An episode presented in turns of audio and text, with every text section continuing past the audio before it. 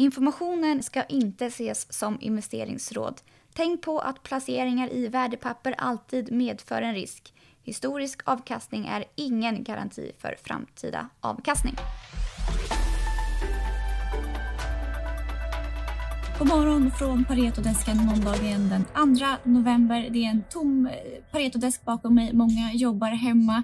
Idag ska vi prata om eh, valet som kommer imorgon och sen så ska vi bearbeta förra veckans fall. Men sen ska vi också prata om eh, vår månadsportfölj för november månad, ny månad betyder ny månadsportfölj.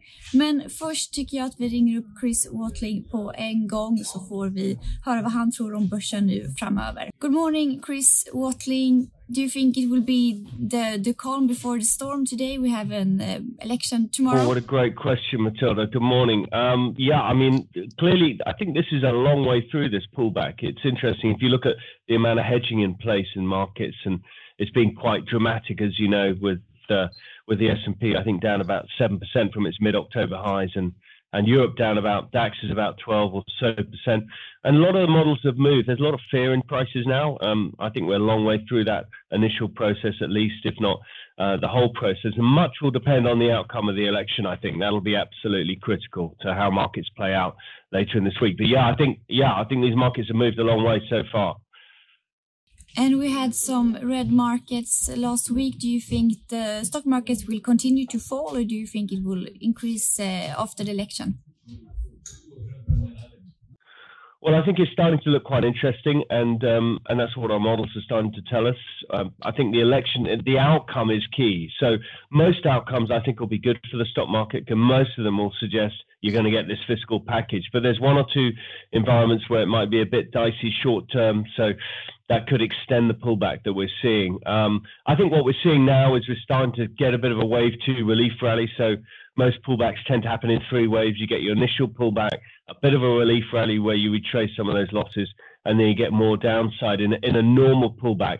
And I think whether or not we get that wave three, that next bit of downside depends on how the election plays out. If it's contested, I think you'll probably get it. Um, and equally, if you find that the Republican, um, the Senate goes Republican, it, it'll make Biden and the Biden presidency uh, comes through. Then it'll make it difficult for Biden to push through the package he wants, and, and we'll see the return of the fiscal hawk. So, so I'm quite concerned about that mix.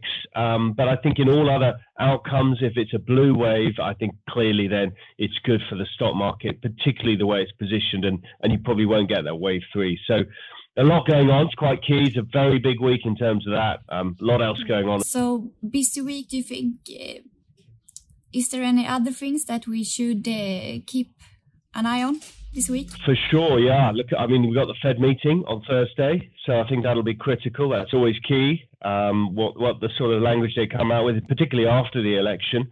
I, I mean, interestingly, when when does the election count finish? Because you know there may be some continuation. It may take a while to count all the votes. That's key. We've got payrolls on Friday out the states. Um, you know, you've got a lot of uh, PMIs across the globe in Europe, in the States, and so on. So, so they'll be key. Yeah, it's busy weeks. First week of the month, it's always a busy macro week. There's earnings, uh, there's the Fed, there's yeah, plenty to focus on. Bank of England as well, of course. So, lots to keep us occupied. Thank you, Chris. Ja, och här på Pareto har vi som sagt eh, uppdaterat vår månadsportfölj och vi plockar ut Lundin Mining efter en stark eh, utveckling i oktober och så plockar vi in Tele2. Stefan, du tänker Tele2. Varför ska det, det bolaget in i portföljen? Tele2 har varit väldigt svagt senaste månaden och underpresterat både mot eh, Norden och eh, övriga europeiska sektorn. och Vi ser det som ett ypperligt tillfälle att eh, köpa den aktien som vi tror kommer avsluta året starkt. Man hade en stabil Q3 så där reaktionen blev svag. Lite på grund av, tror jag, att man inte höjde guidance för helåret. Det låg lite sådär i förväntan.